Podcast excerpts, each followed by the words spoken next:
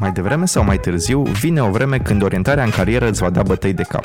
Și fiindcă vrem să-ți facem zilele mai ușoare, îți aducem podcastul Liga AC Talks, unde oameni care au de-a face cu tehnologia mai mult decât un simplu scroll pe Facebook, îți vor povesti deschis despre experiențele lor și poate te vor ajuta cu câteva tips and tricks. Acest podcast este realizat de către Liga AC. Cum una din activitățile recreative tot mai răspândite între tineri este gamingul, ne-am gândit că ar fi interesant să aflăm mai multe și despre partea tehnică a acestei industrii și despre parcursurile profesionale pe care le poți aborda în game development. Alături de mine se află Horia Pintilie, directorul tehnic pe educație al Ubisoft România. Horia este cel care realizează strategia educațională a studioului din București și se asigură că toate inițiativele și proiectele Ubisoft corespund nevoilor de învățare ale celor interesați să se alăture industriei. Bine ai venit, Horia! Sperăm că discuția de azi o să fie la fel de interesantă pentru noi cât și pentru tine, plină de informații utile pentru urmăritorii noștri și curiozități despre segmentul de gaming al industriei IT, despre care cu toții suntem foarte, foarte interesați. Bine v-am găsit, Paul! Îmi pare bine să fiu aici cu voi, de altfel. Mulțumim tare mult că ai acceptat invitația noastră, știm că e mai greu cu timpul și cu energia, mai ales în vremurile astea mai dificile. Întotdeauna cred că e vorba de timp, nu de energie și mai ales după o anumită vârstă este împărțirea între familie, de fapt, împărțirea timpului între familie și job și aici începe să fie balanța, un pic mai interesant. Mm-hmm. Hai să începem mai ușor cumva discuția, să ne povestești despre tine, despre parcursul tău, de unde ai început și unde te afli acum în Ubisoft mai ales. Eu vin pe linie de programare. Eu programez de foarte mic, de la 9-10 ani programez. Am știut de foarte mic că asta va fi meseria mea. Am urmat un liceu de informatică și respectiv am făcut calculatoarele la Politehnică în București, la Universitatea Politehnică din București. Din timpul facultății am aplicat la Ubisoft, asta era cred că în anul 4 din 5 și de atunci am început cariera, asta era acum 19 ani. Deci am intrat în Ubisoft ca programator, am activat pe mai multe domenii de programare, până la urmă cariera mea cam aproape pe toate domeniile de programare pe care le poți face prin gaming, am atins în mare parte cam toate domeniile. După ce am fost vreo câțiva ani programator, am ajuns dintr-o circunstanță lead programmer pe un titlu și am continuat să fac o grămadă, împreună cu colegii mei, să livrăm mai multe proiecte de succes pentru Ubisoft București. Și în cariera am ajuns și director tehnic pe mai multe titluri din București, am ajuns și producer pe mai multe titluri, am dat drumul și am înființat un departament, de fapt două, întâi un departament de tehnologie pe ceva mai târziu, după mai mulți ani, și un departament de mobilier Ubisoft împreună cu un coleg reîntors din Paris. Deci am trecut prin o sumedenie de experiențe foarte interesante de altfel și mi-am creat un parcurs atât interesant pentru mine, cât și, să zicem, folositor pentru companie. Am înțeles. Și ai spus că de 19 ani ești deja în Ubisoft. Da. Cât de vechi e studioul din București? Studioul din București este din 1992. Deci... De aproape, peste anul viitor facem 30 de ani. Da? Este, oricum, e o chestie interesantă. Nu a fost ceva voit, a fost o întâmplare că s-a întâmplat. Dacă poți să ne povestești mai mult și despre istoria studioului și a companiei în România. De fapt, această companie Ubisoft este o companie franțuzească. A fost înființată este o familie Guillemot, care, cred că mai de mult în anii 80 făcea comerț cu, dacă am mai ține bine minte, mai ales intrase pe zona de piețe de componente, de calculatoare și lucruri de genul ăsta și au înființat această companie de gaming. Cred că prin 1992 au făcut o călătorie de plăcere prin România și ajunseseră să meargă cu trenul dinspre București spre Brașov. Și acolo s-au întâlnit cu un întreprinzător, să zicem, de-al nostru, care avea o echipă de programatori și discutând în tren și vorbind despre diferite oportunități, au ajuns să schimbe cărți de vizită și să discute posibilitatea de a lucra pentru Ubisoft din România. Și așa de fapt s-a înființat această colaborare care a ajuns să formeze de fapt un studio de dezvoltare de jocuri în România. Este primul studio al Ubisoft-ului din afara Franței, acest studio din București. Și ca urmare, acum după 29 de ani, să spunem, este pe departe cel mai mare studio de producție din România de producție de jocuri. Din vreo 6.000 de persoane care lucrează în industria de jocuri, vreo 2.000 sunt în Ubisoft. Asta în România. Să vă dați seama, dar în România, da, vorbim acum. Da. Deci vă dați seama de fapt că Ubisoft este cam o treime din populația de dezvoltatori de jocuri din România. Aș vrea să pornim cumva topicurile specifice cu o discuție mai punctuală pe zona asta. Există o oarecare concepție greșită legată de industria de gaming și despre game development în general, ca fiind o activitate mai lejeră sau care nu are un grad de profesionalism așa de ridicat față de, eu știu, automotive sau alte industrii care, poate safety concern, au alte implicații mai mari. Cum e percepția din interiorul industriei pe informația asta? Ce pot să spun eu acum din interior este că industria de gaming este de fapt o industrie extrem de grea, extrem de complicată, care într-adevăr are beneficii fiind de parte din industria de entertainment. Da? Bănuiesc că același lucru se poate spune și atunci când crezi la un film. Da? Sunt anumite perks, anumite avantaje pe care le ai din faptul că lucrezi în industria de entertainment.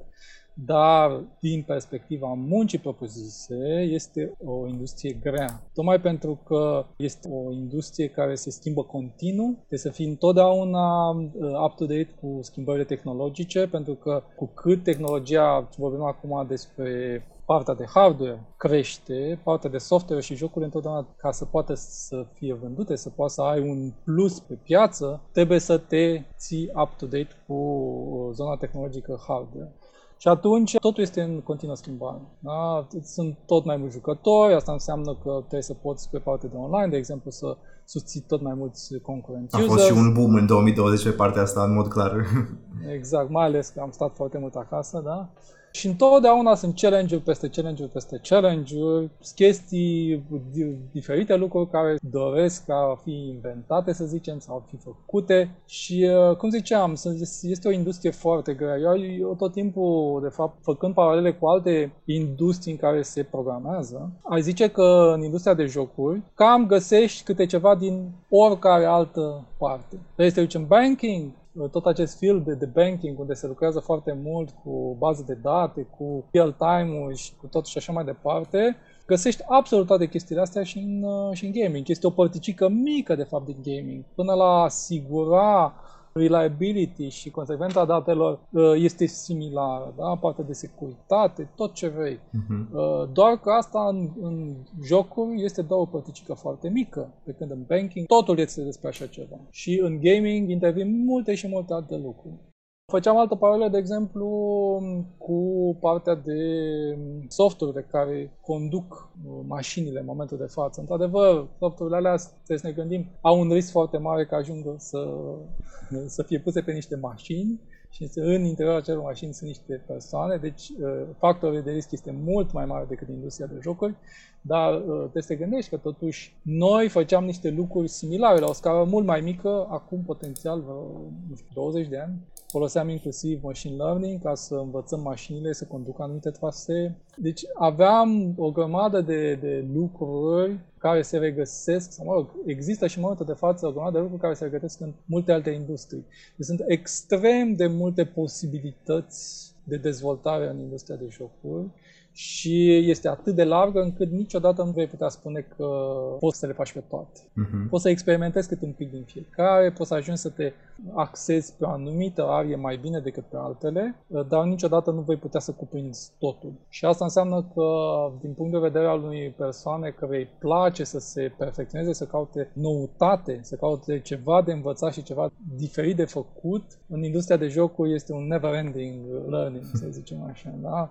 Deci pentru astfel de persoane este ceva extrem de interesant și eu nu vreau să cred că fac parte din această categorie și m-am distrat tot acești 19 ani de când sunt în Ubisoft, tocmai pentru că a fost un drum de învățare continuă care dădeam și primeam. Da? E un schimb continuu și de aici vine de fapt și partea de calitatea vieții. Da? Faci ceva ceea ce îți dorești, o faci pentru că o faci cu pasiune, o faci bine. Cum ziceam, de unde plecasem, industria, și mai acum vorbim foarte mult și de zona asta de AAA, ceea ce face Ubisoft, de jocurile de calitate foarte mare, este grea tocmai pentru că este acest focus pe calitate și lucrurile și aceste detalii fac ca lucrurile să fie extrem de complicate, deschiderea către o populație foarte mare pentru foarte multă lume din nou, complică lucrurile extrem de mult.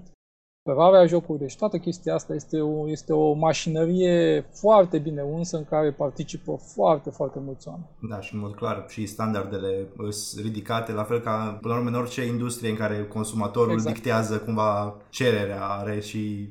Să facem distinția față de zona de indie, de fapt, pentru că în indie, să zicem, tu poți, nici nu te aștepți să câștigi niște bani, nici nu o faci tu de plăcere de cel mai multe ori și sunt unii care reușesc să scoată niște produse de calitate destul de bună, să-i spunem, dar de obicei sunt niște lucruri, sunt niște proiectele în care nu ai posibilitatea să depui foarte mult timp sau nu poți să fie mulți oameni care participă la ele, sunt multe solo projects sau 2-3, dar nu se compară calitatea unui, nu știu, un Assassin's Creed, să zicem, și ce lume imensă e făcută și tot contentul care se bate acolo cu ce ai putea să faci tu ca un indie de developer. În Ubisoft, de exemplu, Assassin's Creed, în punctul maxim, să zicem, poate să fie, nu știu, 500, 600, 700 de oameni care lucrează în același timp la proiect. Ca să-ți dai seama de mărinare. Și asta e doar pe o anumită secțiune destul de mică, fiindcă colaborează și mai multe studiouri din lume pe ele, cel puțin. Păi, eu zic așa împreună, da? Probabil că în vârf au existat proiecte care au depășit 1000 de oameni în același timp lucrând. Bine, potențial o mare parte din acești oameni poate să fie forță de testare. Chiar și așa, în zona de dezvoltare, oricum poate să fie câteva sute leje la un moment dat. Revenim la problema inițială, cum să spun, multă lume nu înțelege de fapt cât de serioasă este această industrie. Faptul că lucrezi în industria de jocuri nu înseamnă că te joci nici pe departe. Este o industrie foarte grea, în care trebuie să ai multe abilități, dar, cum ziceam, este o industrie care te și recompensează foarte puternic, în special pe zona de calitate a vieții. Mm-hmm. Și cum e la intersecția asta între industria de entertainment și cea a programării, în mod clar, aspectele care sunt implicate în dezvoltarea unui joc sunt mult mai diverse, de la scenografie, la actori, sunt multe alte aspecte, dar mai specific aș vrea să discutăm despre oportunitățile profesionale pe programare în interiorul dezvoltării unui joc. Dacă poți să ne spui, așa în linii mari, cam care sunt pozițiile, cam care sunt atribuțiile. Hai să spunem așa, cel mai întâlnit job pe care o să-l găsești în zona de programare va fi jobul de gameplay programmer. Gameplay programmer este un programator mai generalist, care are cunoștințe și de matematică, de fizică, cel puțin baze, matematică vectorială, o fizică newtoniană. O programare generală, oricum, în toată industria de jocuri, C++ este baza, da? Acum vorbim de AAA, nu vorbim de indie development. Și, bineînțeles, apar și alte limbaje pe lângă, un C#, niște alte potențiale limbaje pe zona de online. Dar game client-ul este cam la toată lumea, nu vorbesc acum numai de Ubisoft, este C++. Așa. Gameplay programmer este cel care se ocupă de dezvoltarea părții de interacțiune cu utilizatorul. Asta poate să fie prin elemente de gameplay acum, da? Mișcare de personaj, orice fel de interacțiune, vorbim că nu trebuie să neapărat o mișcare de personaj, poate să fie ceva din interiorul lumii, ceva de environment, poate să fie orice care evoluează lumea jocului, da? Sau prin care jucătorul poate interacționa cu jocul. Poate să fie meniuri, da? Există o parte, de obicei, există jocuri care sunt menu-centric și în care nu ai decât meniuri. Dacă ne uităm pe zona, de exemplu, de web și jocurile care au, cred că mai sunt și acum, acolo sunt foarte multe, de exemplu, extrem de multe meniuri. Inclusiv pe mobile, dacă ne uităm, sunt jocuri în care evoluezi lumea, să zicem, decât de fapt prin foarte multe meniuri și doar ai niște mici bucăți de zone de gameplay activ.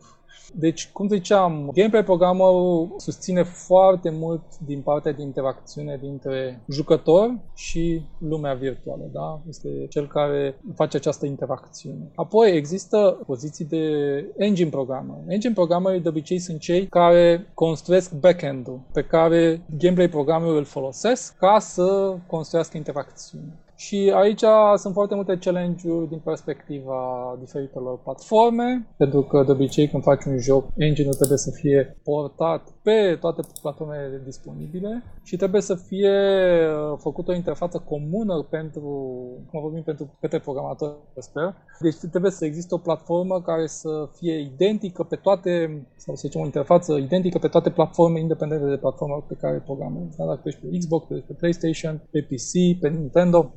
Pentru gameplay programmer, codul să poate să arate la fel.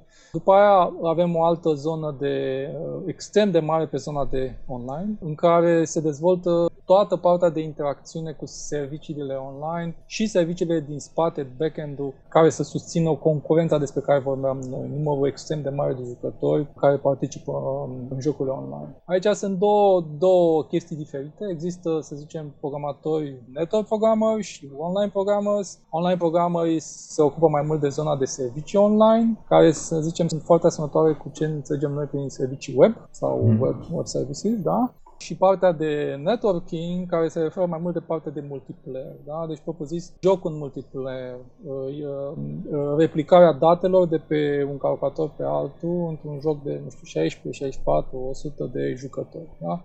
Astea sunt două chestii diferite și sunt și două job funcțiuni diferite, da? Cei care se ocupă de partea de networking și cei care se ocupă de online services sau web services.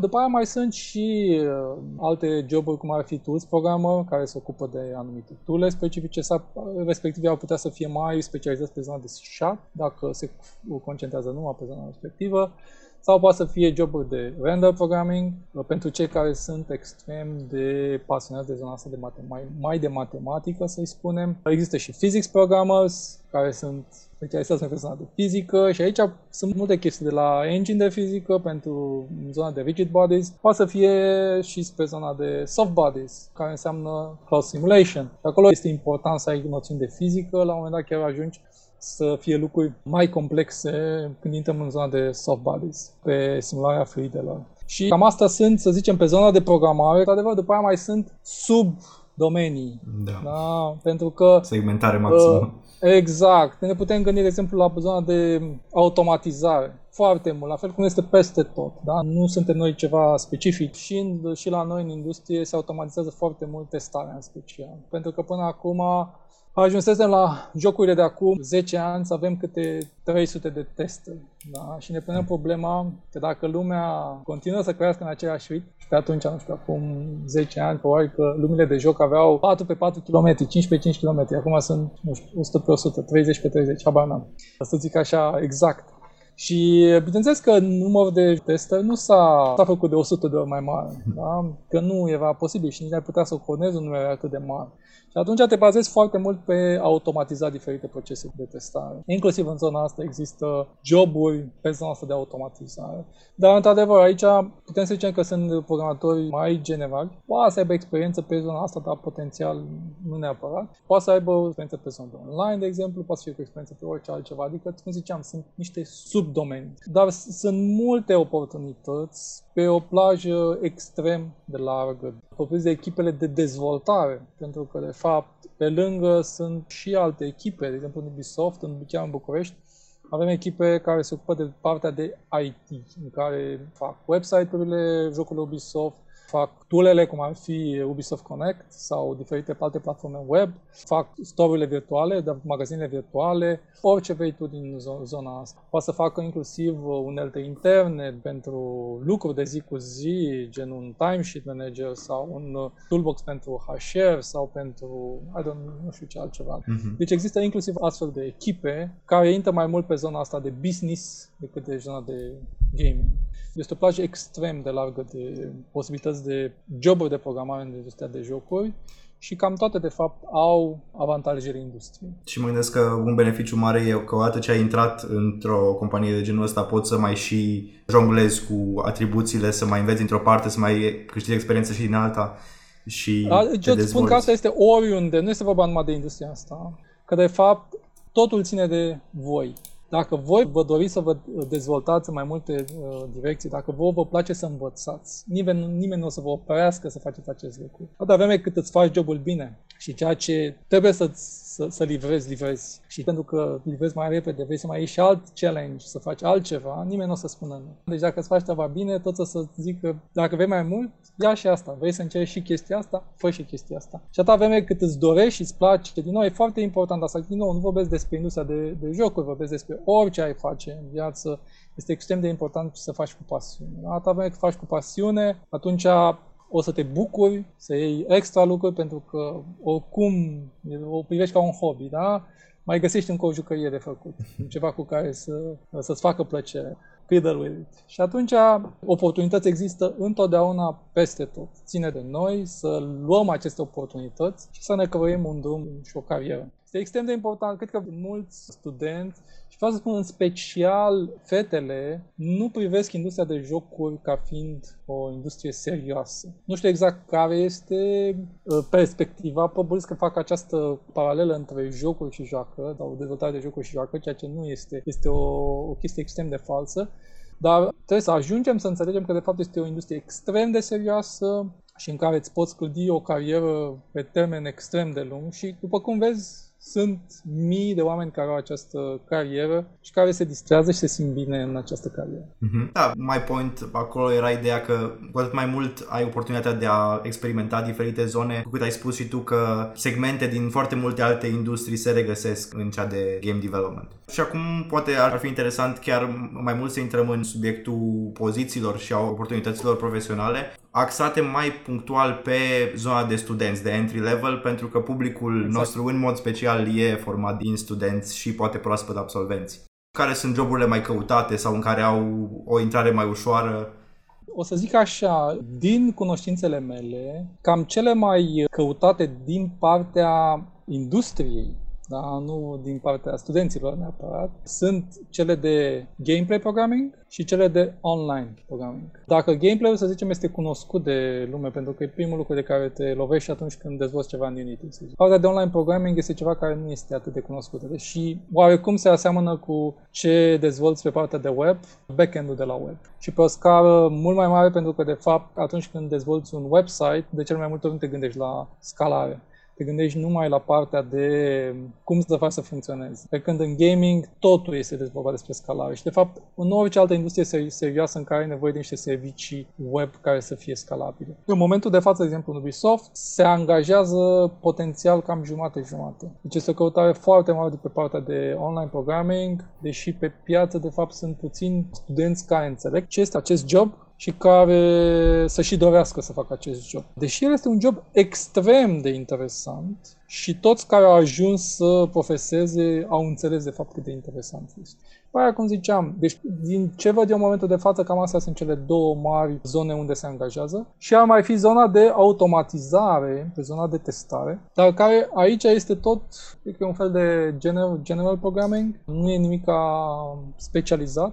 Și din nou, nici măcar nu aș zice că este ceva, în industria de jocuri, într-adevăr, este ceva specific această automatizare, pentru că te legi de jocuri, propriu-zis. Dar, așa ca cuvânt cheie, automatizarea asta se regăsește cam pe toate industriile. Deci este ceva comun în momentul de față, cam la orice industrie te îndreptă. Deci pentru mine cam astea ar fi cele trei, să spunem, zona de gameplay programming, zona de online și zona de automatizare, dar cele mai căutate. După aia mai sunt diferite alte poziții, dar de obicei sunt un număr foarte scăzut pe fiecare an, dacă sunt. Dacă e cineva, adică nu e vorba de volum și de multe ori la unele se caută oameni cu experiență, dacă trebuie să angajezi o singură persoană, și nu te mai orientezi să angajezi studenți din nou dacă trebuie să angajezi o singură persoană.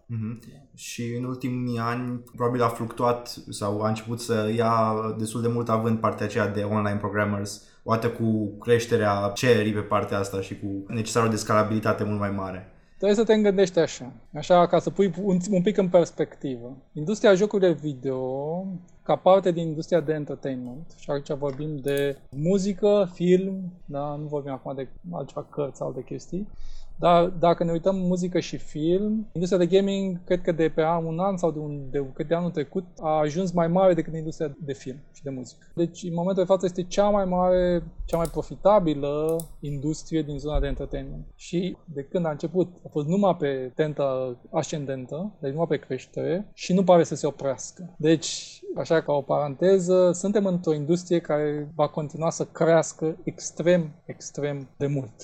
Și acest lucru impactează, de fapt, pentru că asta este mână în mână cu telefoanele mobile, cu accesul la jocuri și, bineînțeles, că cu cât accesul este la un public tot mai larg, și nevoile pe zona asta de online, de a oferi diferite servicii pentru toată lumea, crește. Și atunci scalabilitatea este mai importantă și, respectiv, jobul de online programming este mult mai căutat și sunt mult mai multe joburi disponibile. Și nu numai, cum ziceam, nu e vorba numai de Ubisoft, deci pe toată industria este un job mult mai căutat decât era acum, să zicem, 10 ani. Mm-hmm. Da.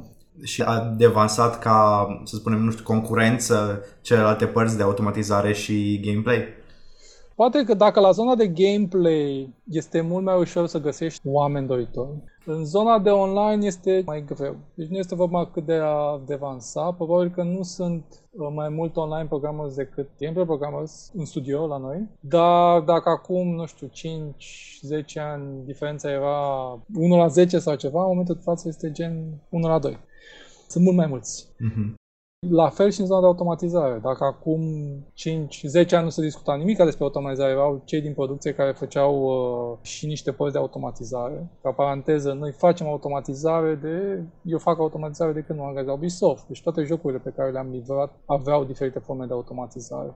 Doar că în momentul de față a devenit mult mai reală problema. Sunt mult mai mari, nu mai poți să faci nimic ca manual. Ești obligat să faci aceste automatizări.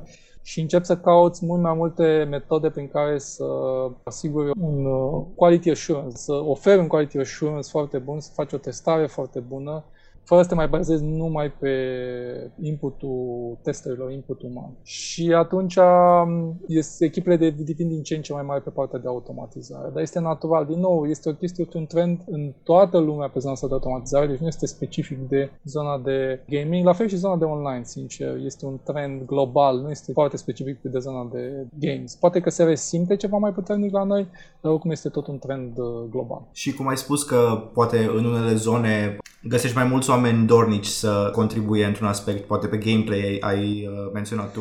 E mult mai ușor, okay. Să înțelegi, de fapt, gameplay-ul. Ai disponibile, cum ziceam, ai Unity și sunt foarte mulți care se joacă cu Unity și ăsta e lucru pe care îl înțeleg cel mai ușor, da? Faci ceva, vezi imediat rezultatul prin gameplay. Dar, de fapt, în realitate nu este chiar așa. Atunci când lucrezi într-un studio de indie, dar o să discutăm despre asta imediat, poate ești mai aproape de cum lucrezi în Unity. În realitate, când lucrezi la un AAA, la un studio mare, în primul rând că nu neapărat ca un gameplay developer sau gameplay programmer o să lucrezi, nu știu ce, să miști personajul. Mișcarea personajului, animații, toată zona asta este făcută numai de persoane cu senioritate, da? Cu foarte multă senioritate. Este ceva extrem de sensibil și ai nevoie de foarte multă experiență ca să înțelegi cum să faci această... Da, exact, este core of the gameplay și este lucru pe care îl ai tot timpul în față personajul, da? Este extrem de important să ai foarte multă experiență, da? E ca și cum ai pune un fotbalist care acum a intrat începe să se antreneze, să pui într-un meci oficial, să joace și să-l pui pe atacant, că știi el, să dea goluri. Da, e același lucru. Nu o să faci niciodată asta, pentru că nu este așa. Și atunci, tu ca un junior programmer pe zona de gameplay, o să începi cu chestii cele mai simple și o să trebuiască să work your way up pe lucruri mai complicate, să capăți experiență. Și lucruri simple poate să fie management de inventory, niște meniuri, ceva simplu ca să poți să înțelegi cum funcționează lucrurile, cum te poți lega. Și asta poate să dureze niște ani ușor să tranziționezi pe chestii mai complicate. Deci, și mulți să știi că se cred zmei și că poate să fac orice dar ușor, căpătând de experiență, îți dai seama că câte lucruri nu știi, da? Și să accepți că nu știi și că trebuie să experimentezi, să cauți, să lucrezi, să muncești ca să capeți această experiență. Înainte să trecem la discuția cu Indie, de asta am pus și întrebarea că pe partea de gameplay sunt mai mulți oameni interesați și poate au și unele cunoștințe. Cum impactează pregătirea din școală, din facultate, chestia asta și cam în ce măsură îi ajută anumite aspecte din ce învață la liceu sau la facultate?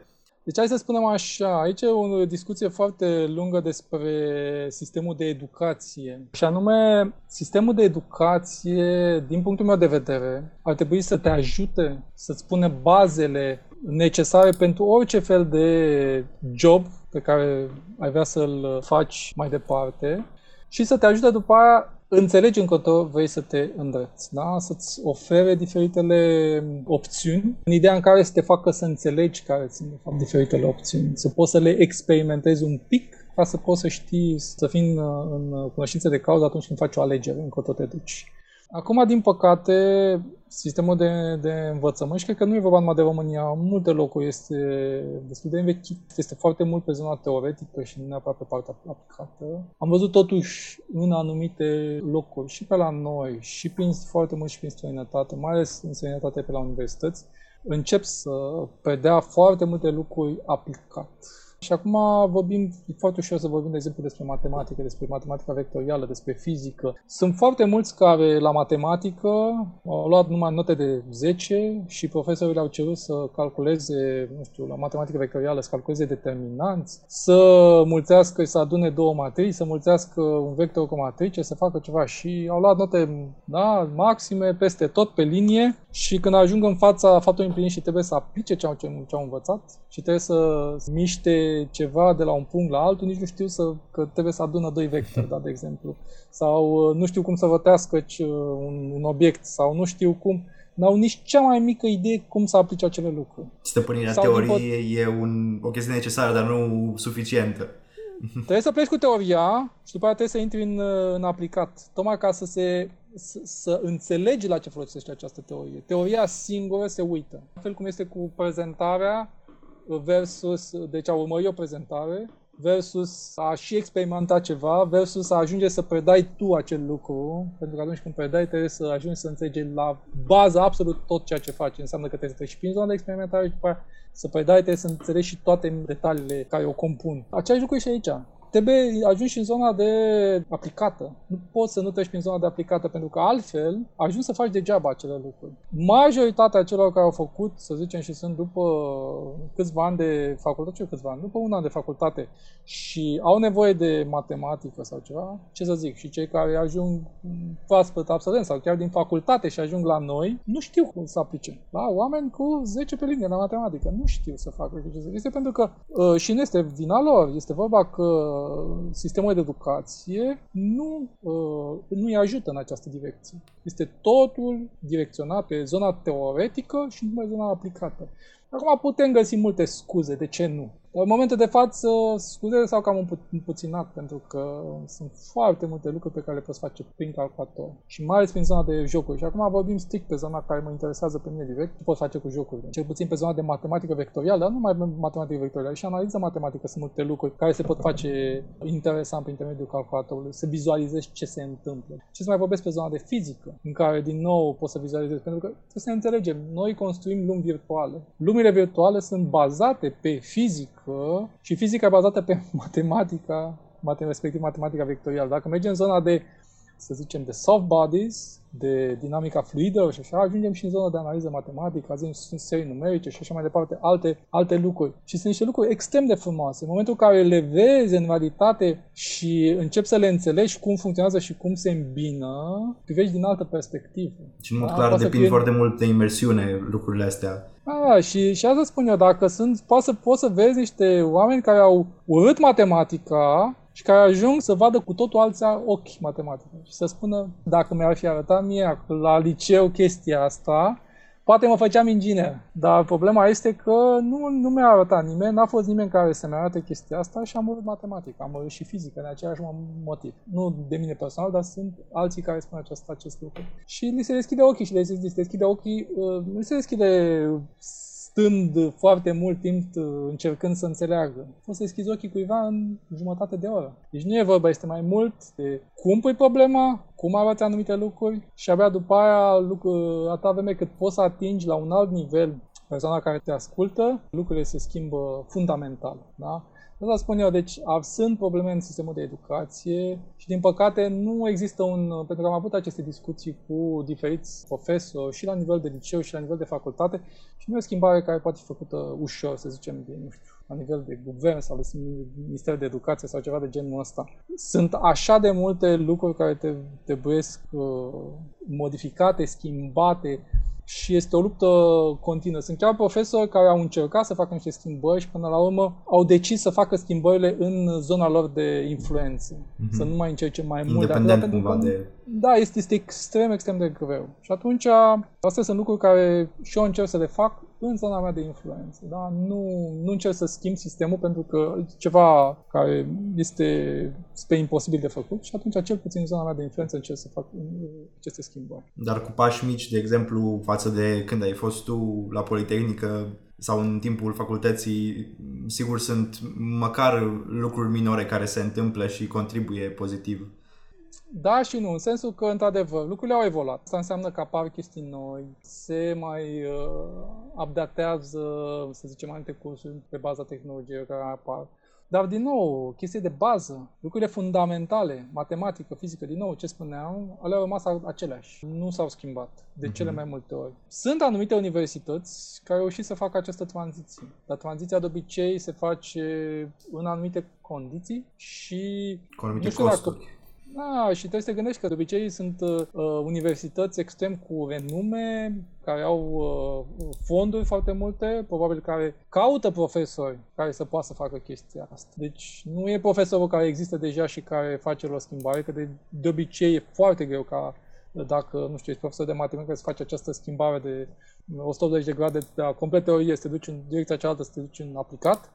Și atunci, dacă ești o companie de stat, ești o companie privată, ți-ai permite să faci acest lucru. Acum, și cel care managește această școală privată, să zicem, universitate privată, trebuie să fie un manager care știe ce vrea să facă. Să știe cum să-și aleagă profesorii și ce să ceară de la ei. Deci, oricum, este un lucru foarte greu. Și, așa ca paranteză, din motivul ăsta, de exemplu, în Ubisoft ne-am apucat să facem și de foarte multe proiecte. Avem diferite training-uri pe care le facem noi, pentru că știm că nu este suficient ceea ce se face în facultăți. Acum am dat drumul la un campus, avem de fapt de 2 ani, am făcut un campus care s-a făcut on-site, era cu un număr foarte mic de oameni și în care terminam exact zona de online programming despre care ți-am spus eu că nu se regăsește pe piață, să zicem, nu e nimeni care creează acești online programmers.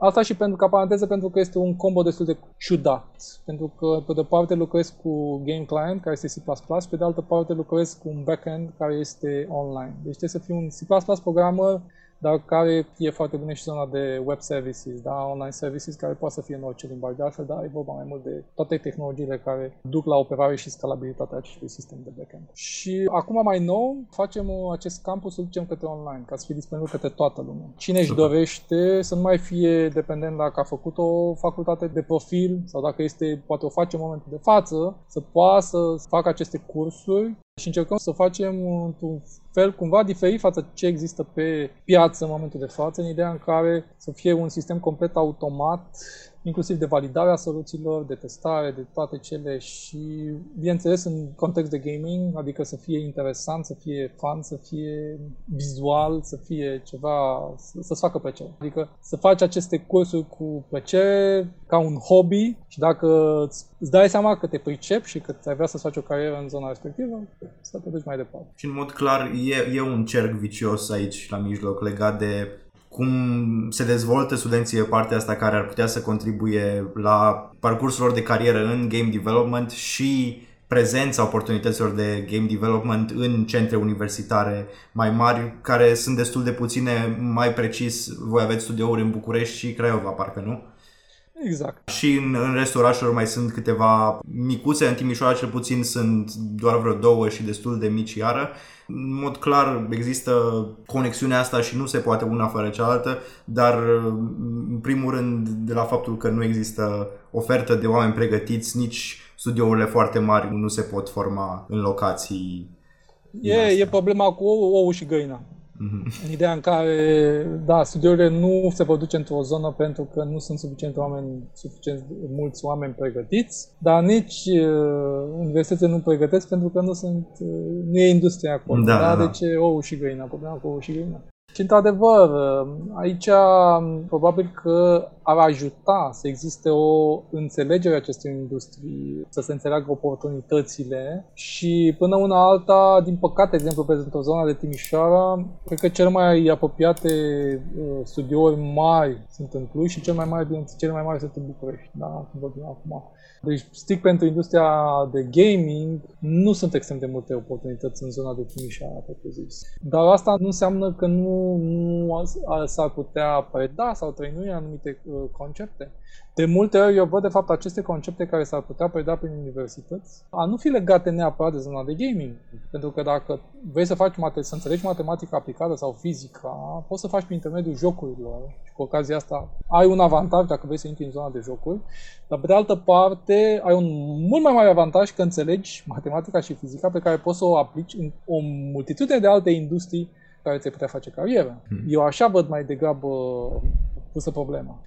Jocul și game development în general este o metodă foarte bună de a preda anumite concepte teoretice, pentru a le arăta, le demonstra aplicat. Atâta vreme cât nu poți să le faci fizic, propriu-zis, în față. Că am văzut profesori foarte buni acum 30 de ani, 40 de ani, 50 de ani, care predau matematică și anumite chestii, concepte, foarte multe concepte fizice în clasă, da? În care îți arătau cu planuri inclinate, cu tot felul de contracepții, tot felul de lucruri interesante, fizic și în lumea reală. Acum este mult mai ușor să faci toate chestiile astea într-o lume virtuală, pentru că acum chiar că poți face cam orice într-o lume virtuală, și sunt foarte ușor de înțeles și este foarte ușor de experimentat, elevul sau studentul să experimenteze. Și hai să ajungem totuși la punctul acesta de industrie, de gaming mai specific pe zona de indie, exact fiindcă în lipsa oportunităților, să spunem, de carieră în AAA, de exemplu, undeva local, mulți ajung sau își propun să înceapă în partea respectivă de indie, își strâng câțiva colegi, prieteni, încearcă să dezvolte ceva. Cum lucrează împreună astea două părți ale industriei de gaming? Eu ce pot să-ți spun despre industria de indie development? Cred că cei mai de succes indie developers de aici din România, mai mult de jumătate, sunt foști colegi de-ai mei din Ubisoft, pe care îi cunosc personal, mai întreținem legături, ne mai întâlnim din când în când și mai vorbim. Este extrem de grea. În momentul de față, dacă ne uităm și la Apple sau la Android pe zona de mobile store, sunt zeci de milioane de aplicații și jocuri. Este extrem de aglomerat. În momentul de față, ca să poți să faci bani, că problema despre vorba să poți cel puțin să-ți asiguri un trai decent. De pe urma de indie game development, trebuie să asiguri un anumit nivel de calitate și să știi ceea ce faci. Părerea mea este că nu ar trebui nimeni să se apuce să facă jocuri fără experiență. Trebuie cel puțin să treacă printr-o companie serioasă de gaming, să înțeleagă anumite procese, să înțeleagă ce înseamnă calitatea, cum se fac anumite lucruri și abia după aia să se gândească la zona de indie game development. Este o zonă riscantă. Părerea mea este că nu zic nimănui să nu încerce, dar să nu ajungă eu zic că mai degrabă să încerce ca un hobby, da? Pentru că nu ai nevoie să fii full-time pe indie game development ca să faci ceva interesant. Și foarte mult se bazează pe a prototipa niște idei, să faci niște interacțiuni, să vezi că funcționează, vezi că sunt interesante. Părerea mea este că să nu o vadă ca o carieră, mă duc peste, pentru că din punctul meu de vedere, cineva care zice în zona de indie game development după facultate și zic că aia va fi cariera mea, e un mod de a spune că nu-mi caut un job. Da? Șansele sunt extrem de mici să reușești, mai ales fără experiență. Chiar și cu experiență șansele sunt mici. Nu vă zic să nu încercați, dar nu vă puneți toate ouăle pe indie game de development. Asta spun statisticile. Foarte extrem de majoritatea nu reușesc să scoată ceva și cei care reușesc, cum ți-am și zis, sunt oameni cu experiență. Da? Au trecut prin Ubisoft, au trecut prin GameLoft, au trecut prin Electronic Arts, au stat câte 4, 5, alții câte 10, 12 ani și abia după aia au reușit cu experiența acumulată, au reușit să pună bazele unor echipe bine făcute și a unor proiecte bine gândite și să facă bani. Da? E clar, foarte recomandarea mea este în zona respectivă. Recomandarea este, adică nu înseamnă să vă lăsați, din potrivă. Găsiți-vă un job și păstrați-vă ca un hobby, Din nou, trebuie să înțelegeți că este foarte multă muncă. Este extrem. Totul este muncă. În niciun caz nu vă gândiți că sunteți voi mai buni decât alții și din cauza asta, că nu știu, v-ați născut mai deștepți. Că de obicei se întâmplă acest sindrom că ceilalți dinaintea noastră sunt mai fair decât noi, noi suntem mai buni, noi suntem mai deștepți. Nu funcționează lucrurile așa. Este la fel ca în sport. Nu vii și ești cel mai bun sportiv. Sunt ani și ani de muncă în care te dedici, de aici vine și pasiunea, este extrem de important să fii pasionat, ca să poți să te trezești dimineața și să te apuci de muncă, nu să te duci să te joci sau să te uiți la televizor sau așa. Și cu muncă foarte multă se creează experiența, cu experiența reușești să ajungi, să reușești să-ți pui în aplicare ideile pe care le ai în cap și cum te gândești tu că ar putea să arate un joc. Deci este foarte mult despre cantitatea de efort depusă și de experiență și de munca pe care o depui ca să creezi această experiență și ca să ajungi să poți să faci ceea ce îți dorești. Și de asta, de spus tuturor care ascultă, care sunt studenți, care își doresc să facă aceste lucruri, nu vă dați bătuți, încercați, deci este un lucru foarte bun. Oricum este o acumulare de experiență, dar să fiți realiști și să înțelegeți că aveți nevoie de experiență. Și de obicei cei care reușesc sunt oameni care au trecut prin industria AAA, au acumulat acolo experiență și după aia au revenit să facă lucruri în zona de game development. Da, nu, adică nu mi se pare o chestie profitabilă, să zicem, pentru studenți să se ducă full ahead pe zona de indie.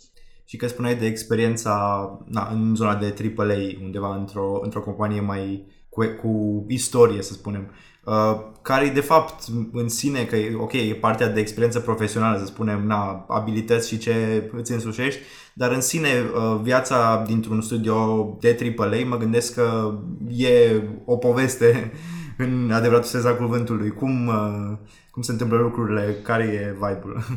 Să zicem, anul ăsta care a trecut, cred că a fost unul complet diferit, să zicem, pentru că am stat foarte mult acasă și am lucrat de acasă, dar în sine, de fapt, industria de gaming s-a bazat foarte mult pe viața din studioul de gaming și este vorba de calitatea vieții pe care cearcă companiile de gaming că se le ofere angajaților.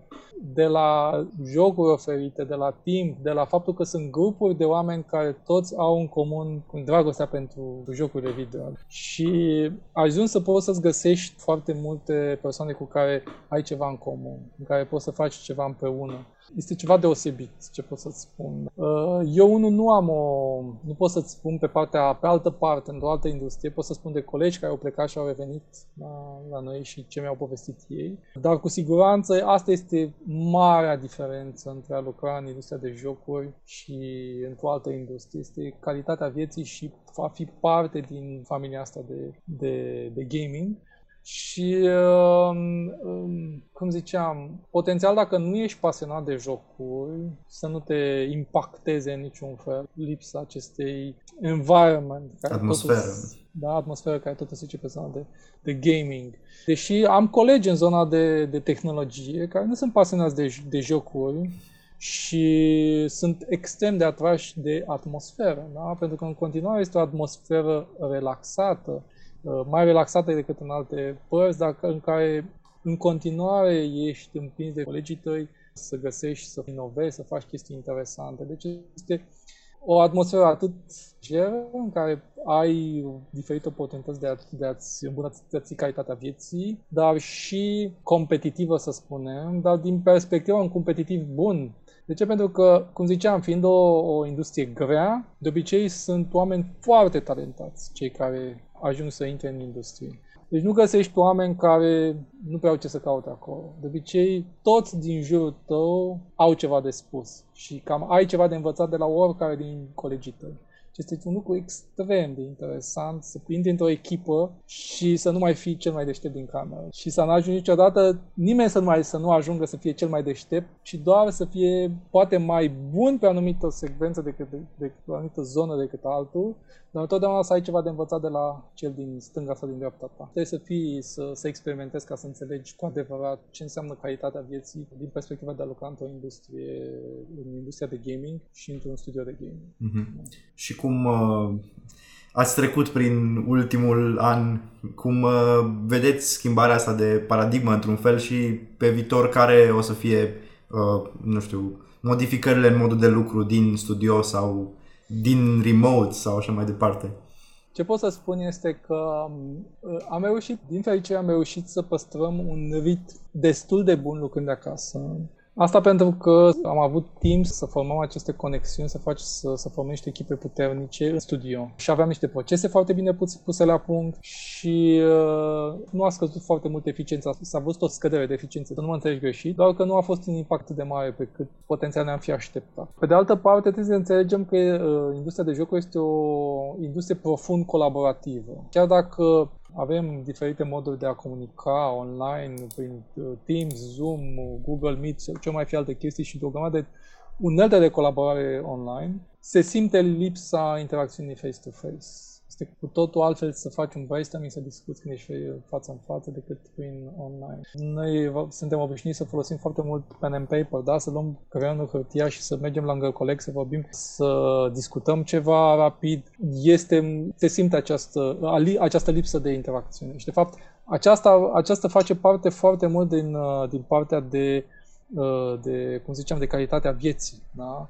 A fi parte din studio și a te întâlni cu colegii și a inova împreună și a discuta și a găsi metode noi de a face ceva, da? Și a învăța continuu, da? Mai ales din perspectiva unui junior, este extrem de important să fii on-site, să fii lângă oamenii cu experiență și nu să trebuiască să-i cauți tu pe Zoom, pe Teams, prin ce mai fi altceva. Pentru că noi, ca programatori, în esență, suntem introverți, nu suntem extroverți. Și ne este mult mai greu să reach out decât altă tipologie, să zicem. Mm-hmm. Dar mai ales ca junior, părerea mea este că îți este foarte greu să fii online. Din acest motiv, Ubisoft, și de fapt nu numai Ubisoft, cred că cam toate companiile mari, pe perioada pandemiei, și-au tăiat toate pozițiile de internship și au refuzat să mai angajeze juniori, tocmai pentru că, cunoscând cum funcționează oamenii, să zicem, angajații la început, și-am dat seama că este foarte greu să antrenezi o experiență online. Mod, da. Exact. Și nu numai asta, ok, poți să-i faci inducția, dar problema este că dacă ești on-site, te duci, te uiți pe cal direct pe monitorul lui, vezi ce a făcut, vorbești, nici nu trebuie să te întrebe neapărat, pentru că, cum ziceam, de obicei, they're not reaching out. Stau, se îngroapă acolo, încearcă să rezolve ca să nu pară că nu știu sau că nu pot. Și așa, dacă treci prin spatele lor și mai dai un point și vezi ce a făcut, nu zici măcar nu trebuie să dai soluție, dar îi zici, mai pune o întrebare, ceva, vezi ce a greșit oricum ca senior și îl mai ajuți, dar într-un mod în care să nu se simtă că nu e el cel care a găsit soluția. Este mult mai ușor și capătă încredere și se întâmplă lucruri și dinamica e cu totul diferită. În online nu, este foarte complicat să faci chestia asta și s-a preferat să nu se facă. Și din nou, nu vorbim numai de Ubisoft. Cam toate companiile au făcut chestia asta și poate că mulți au observat că anul trecut sau în timpul pandemiei a scăzut cererea de junior programmers extrem de mult și la fel și internships, practici nu s-au prea făcut. Și a fost foarte, foarte greu din perspectiva asta. Acum, pe 9 ani, în 2021, cred că o să se deschidă foarte mult. Am mai vorbit și cu HR-ul de la noi, din Ubisoft. Mă înțeles că o să se redeschidă internship-ul, o să se redeschidă niște recrutări pe zona de juniorat. Deci ușor se va tranziționa spre normalitate, să spunem. Și la fel, ușor, probabil spre final de an, o să se tranziționeze înapoi spre lucruri din studio. Poate sunt anumite categorii de oameni care potențial au preferat sau s-au simțit mai bine în lucruri de acasă. Eu sunt unul din ei pentru că am foarte multă experiență, știu exact ce am de făcut și am copii. Da? Am copii acasă, contextul mă ajută să nu mai pierd anumit timp pe drum. Și poate nu-mi lipsește la fel de mult, pentru că am familie, am copii, nu-mi lipsește așa de mult interacțiunea din cadrul studioului. Deși și eu o simt. Acum, pentru cei care încă nu au o familie, impactul este major. Și lipsa interacțiunii din interiorul studioului se simte. Și din acest motiv eu văd această tranziționare înapoi către studio. Deja s-au făcut foarte multe, zona de testare foarte mult a tranziționat înapoi. Acum că au mai fost problemele cu nou COVID, s-au mai întors un pic acasă, dar ușor se tranziționează oricum către a se aduce înapoi în studio. Cum ți-am zis, este o industrie profund colaborativă și în care contează de această interacțiune face-to-face foarte mult. Da, interesant ce ai spus și tu legat de faptul că mare parte din companii probabil au redus pozițiile de juniorat pentru studenți în mare parte, în comparație și față în față cu o altă statistică puțin, nu chiar oficială, dar pe care am observat-o noi în comunitatea noastră cel puțin, faptul că facultatea a devenit cumva mai lejeră a ridicat în majoritatea studenților o dorință în asta de a participa la ceva, de a se angaja, de a lua un internship, lucru care era foarte contradictoriu cu situația de fapt și foarte frustrant până la urmă când nu reușești să și dobândești. Lucru care, uite, acum se observă la noi în proiectul Liga AC Labs, în care avem laboratoare asigurate de companii, în care avem acum un număr record istoric de înscriși, undeva în jur de 900 de persoane pe 300 de locuri. Asta e un lucru bun. E un lucru bun cel puțin. Adică sunt și lucruri pozitive care ies din urma acestei pandemii, știi? Se descoperă că ce lipsește cumva într-un fel. Uh-huh. Pentru că dai la o parte tot restul și rămâi cu baza și vezi ce lipsește. Bun.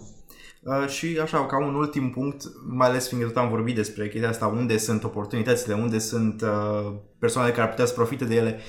Dacă ai putea să ne povestești puțin așa ca un mic studiu de caz despre studioul din Craiova, care a fost decizia, cum s-a luat, cum s-a decis că la Craiova și nu în alt centru universitar, în ideea asta de vine studentul muntele la Mahomet sau Mahomet la munte, în ideea de mai ales Ubisoft, dar și în general companiile din zona de AAA.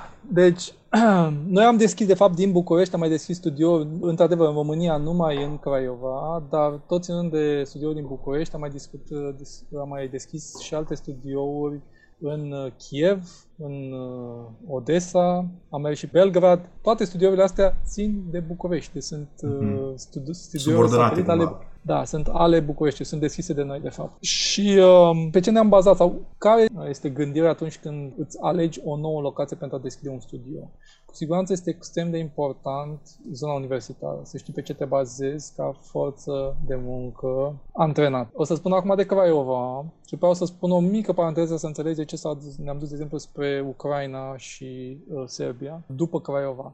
Deci Craiova a fost cum a fost și deschiderea studioului de Ubisoft din București în 92. S-au aliniat niște planete. Și anume, noi oricum căutam să ne extindem. București devenise destul de aglomerat, pentru că începuserăm, asta a fost 2008, cred că am început căutările, deci cam când a picat piața, prin 2008 sau puțin înainte. Și era o aglomerație foarte mare în București, pe zona de gaming. Da? Era foarte greu să mai găsești oameni cu experiență, îi apăreau și numai pe zona de gaming, dar și alte zone pe care aveau nevoie de programatori, era booming, se găseau foarte greu studenți buni și era o competiție foarte mare pe ei. Și atunci am zis să încercăm și alte centre universitare, unde poate competiția nu este atât de acerbă. Și ne-am început să ne uităm la centre universitare mari. Deci ne-am uitat și în zona de vest, ne-am uitat și spre nord, înspre Iași în principiu, ne-am uitat un pic și în Constanța. Ne-am ajuns și în Craiova. Fiecare aveau plusuri și minusuri. În vest, de exemplu, deja era destul de aglomerat. Deja mai sunt zona Clujului. Clujul un centru universitar foarte puternic. Deja se aglomerase și acolo. Cererea era mare, erau multe companii multinaționale care încercau să recruteze același pool de talente universitare. Ce am observat, de exemplu, în zona de Iași, calitatea universității nu era atât de bună ca cea din zona de vest, Cluj, pe acolo. Și în general, Cluj, și voi cred că sunteți tot la un nivel destul de bun, nu e numai Clujul. Deci oricum, Clujul și zona asta de vest și București au un nivel ceva mai înalt decât restul României. Da, în același timp și saturarea e destul de mare în exact, și saturarea este. Cumva Craiova s-a găsit a fi mai sus decât... Da, a fost era o zonă subdezvoltată, erau foarte puține companii care să folosească studenții care ieșeau din facultate din Craiova și s-a nimerit cumva în momentul în care făceam căutările astea și nouă ni se părea un centru atractiv Craiova, văzând toate, studiind toate locațiile. A fost un grup de studenți și un profesor de acolo care au venit către noi, s-au nimerit să vină către noi, spună că uite ce avem noi, ce am vrea să facem, dacă am putea să colaborăm. Și a fost, cum ziceam, a fost o oportunitate de asta, s-a nimerit la fix în momentul în care noi făceam căutarea asta și ne-a ajutat cumva să facem pas, oricum probabil că ne-am fi dus oricum în direcția respectivă, dar a fost mai ușor dacă au existat deja un grup de un profesor care avea legătură cu universitatea și câțiva studenți, care unii ei cred poate chiar și terminaseră, cred, tocmai terminau și care și-ar fi dorit și erau un grup de studenți pasionați și de oameni pasionați și care începuseră deja să experimenteze, să facă un engine de-a lor, să facă niște joculețe și am putut transiționa în felul ăsta. Acum, mai departe, de exemplu, de ce ne-am dus în zona de Ucraina, a fost tocmai pentru că acolo, cred că universitatea este ceva mai bine făcută pe zona de aplicată decât la noi, în România. Se face C++-ul mai bine și este extrem de important C++ în zona asta de gaming. Și sunt și tot felul de companii care au nevoie de, dar nu ca să cât să satureze piața, adică să ia. Deci ai și de unde să-ți iei oameni cu experiență ca să crești. Și când vrei să deschizi un nou studio, trebuie să-ți pui problema și să găsești oameni cu experiență. Să fie niște companii pe același profil potențial, ca să nu trebuiască să-ți creezi tu toată forța de muncă bazându-te numai pe studenți sau să trebuiască să-ți relochezi tu oameni cu experiență.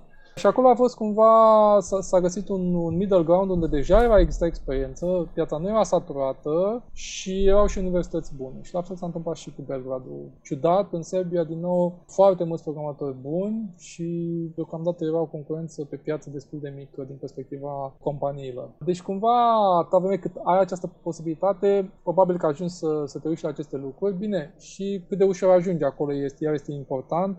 Probabil că dacă ai avion, avionul Craiova erau 2,5-3 cu mașina, ceea ce iar este o chestie bună pentru că poate foarte multă lume se ducă, se întoarcă. Din nou, deci distanța poate să aibă un rol. Într-adevăr, acum cu avionul fiind și prețul destul de mici cu avionul, probabil că nu mai este atât de problematic. Dacă până am Belgrad sau în Kiev sau nu știu ce, te duci oricum cu avionul și faci, nu știu, o oră sau ceva de genul. Uh-huh. Și, de exemplu, Timișoara, într-o perspectivă de câteva decenii de acum, care crezi că ar putea să fie parcursul cel mai potrivit încât să avem oportunități reale și relevante și aici, în zona de gaming? Părerea mea este că pleacă foarte mult, poate să plece din zona universitară. În vreme cât există o dorință la nivel de universitate, există cineva care se apuce să facă anumite cursuri sau să trăinuiască oameni într-un anumit fel, părerea mea că ar putea să creeze această oportunitate. Ți-am zis, e vorba cu ou și găina. Nu trăinești pentru o industrie existentă, dar în momentul în care ajung să fie oameni cu experiență pe acel domeniu, o să se găsească companii interesate să se dezvolte și în acea zonă. Dar, într-adevăr, este o chestie grea și probabil că, din punct de vedere universitar, trebuie să te gândești cum maximizezi potențialul. Și, din nou, aici putea să fie, de asta la început și când am vorbit să ne un pic de educație, poate să fie ceva legat de a face niște introduceri cu jocul din zona de game development, dar de fapt cu accentul pe matematică, pe matematică aplicată, fizică aplicată, diferite alte lucruri. După aceea te duci pe zona de online, iar pe zona de online, din nou, nu o faci pentru jocuri, dar o faci tocmai pentru toate acele companii și inclusiv Google sau cine mai putea să fie, care au nevoie de scalabilitate și atunci faci tot backend-ul, cum îl scalezi, cum îl operezi, cum îl orchestrezi și introduci niște cursuri pe zona asta. Și dacă reușești să faci această tranziție și poți să evoluezi universitatea ca să faci să acoperi aceste lucruri, automat îți promit că toate companiile mari vor lua vizor aceste schimbări și o să înceapă să-și pună întrebări cum este piața, dacă ar putea să extindă acolo, ce s-ar întâmpla și așa mai departe. Dar, cum ziceam, momentul de față este cu ou și găina și se complică lucrurile. Mai ales că voi sunteți foarte, oarecum, dacă cineva chiar vrea să intre în industria de jocuri, probabil că poate să facă, bine, tot relocări, dar poate să fie relocări tot în vest, da? Gen Cluj sau nu știu ce. Iar pe zona de București, nu știu cât de mulți sunt de fapt dispuși să se relocheze din vestul țării către București. De obicei, nu, lumea nu vrea să se relocheze din vest către București. Cred că putea fi, poate, o variantă chiar Belgradul mai apropiată. Da, da. Posibil. Dar asta zic eu, din spre nord nu este. Este cam toată lumea care din zona de Moldova se lochează mult mai ușor către București decât dinspre vest. Mm-hmm. Și înțeleg, este calitatea vieții, din nou, că vorbim despre calitatea vieții. Calitatea vieții este foarte bună în zona de vest și înțeleg foarte bine de ce nu ai vrea să faci această tranziție. Dar din nou, depinde foarte mult de oportunități. Până la urmă, îți iei în calcul și așa ceva. Cu siguranță că nu e un quick fix, cum vorbeam și cu zona de educație. Nu e ceva ce se poate rezolva peste noapte. Dar potențial, cum ziceai tu ceva mai devreme, în ceva ani, dacă se fac schimbări, se mai introduc niște elemente interesante, s-ar putea anumite companii să ia în vizor aceste schimbări și chiar să aducă ceva. Deci, cu pași mici, cu un opțional la facultate, mai un profesor care intră independent să facă ceva, sigur se pot întâmpla lucruri benefice. Bun. Oricum, ce vreau eu să-ți mai zic acum, puțin concluzionând tot ce am spus eu, pentru toți care vor vedea ceea ce discutăm noi ca o concluzie, este extrem de important să înțeleagă în decursul vieții. Sunt foarte puțini oameni care ajung să muncească cu plăcere, să facă ceea ce le place, ca și carieră. Sunt mulți care se complac să facă ceva doar pentru bani, doar pentru că nu au altceva de făcut, pentru că nu știu altceva să facă. Și de asta vă spun că totul este bazat pe muncă. Ca să poți să-ți faci o carieră serioasă, trebuie să muncești mult. Și trebuie să înțelegi asta de la început. Iar ca munca să nu ți se pară grea, este foarte important să o faci cu pasiune. Dacă îți alegi un domeniu care îți face plăcere și ceea ce muncești din pasiune, munca grea nu o să ți mai pară grea. Să ți pară interesantă, amuzantă, distractivă, da?